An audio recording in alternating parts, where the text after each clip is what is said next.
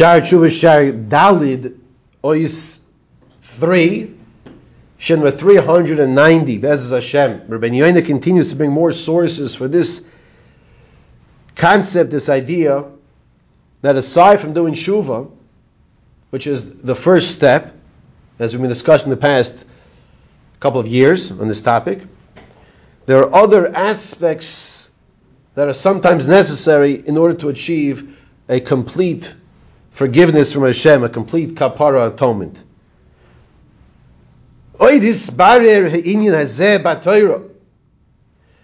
This idea is further clarified in the Torah Hakdosha, as the pasuk says, "Ki bayoyim hazeh yichaper aleichem mitareschem."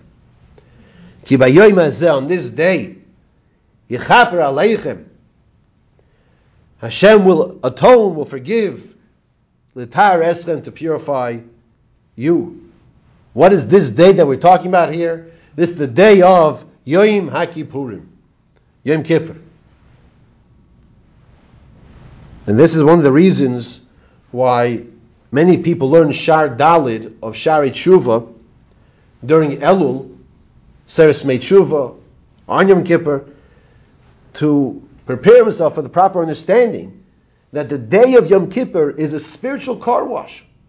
The day itself, every single second of the day, from beginning to end. And that's why, even though it's difficult for many at the, at the end of Yom Kippur by Ne'ilah, but there are those that don't want the day to leave. There's more of an opportunity to be cleansed and washed cleaner. You come out sparkling clean, brand new. Because the day itself has this power. Says Rabbi Yoina. Hine, ki hutzrucha kaporus yom kippurim acharei tshuva. What do we see from over here? We see that even after a person has done shuva, it was Elul, Rosh Hashanah, Seres made shuva, the day of Yom Kippur is still necessary to give in the proper atonement for the person. Now, depending on the severity of the Avera, Yom Kippur alone, when I say alone, with the tshuva that the person did, can, can be mechaper. Sometimes, as we'll see later on Mitzvah Hashem, sometimes we need more than that. Tshuva, Yom Kippur, and we need more. More of a kapara. We need the kapara, the atonement of Yom Kippur, Acharei tshuva after the tshuva itself. Ki ikir kaporis yom kippurim im tshuva. Because the main aspect of the kapara of Yom, Kippur, of Yom Kippur is with the tshuva together. As Chazal tells Gemara in famous Gemara, that Pehem at base. K'mo she'omru Chazal, Misa v'Yom Kippurim mechaprin im tshuva depending on the severity of what was done, what was transgressed, what the person didn't didn't listen to Hashem. Now let's always remind yourselves. It's not like like oh why does Hashem do that to us? No, it's not Hashem do it. It's it's Hashem is giving us an opportunity for our neshamas to be cleansed down here, so that we can get up to Shemayim. You, you can't you can't stand in front of Hakadosh Baruch Hu with schmutz on you. So we're going through the, the, the, spiritual washing machine. And sometimes a little, it's a little turbulent. But that's what has to happen. Because why? Because the person might have done an Avera.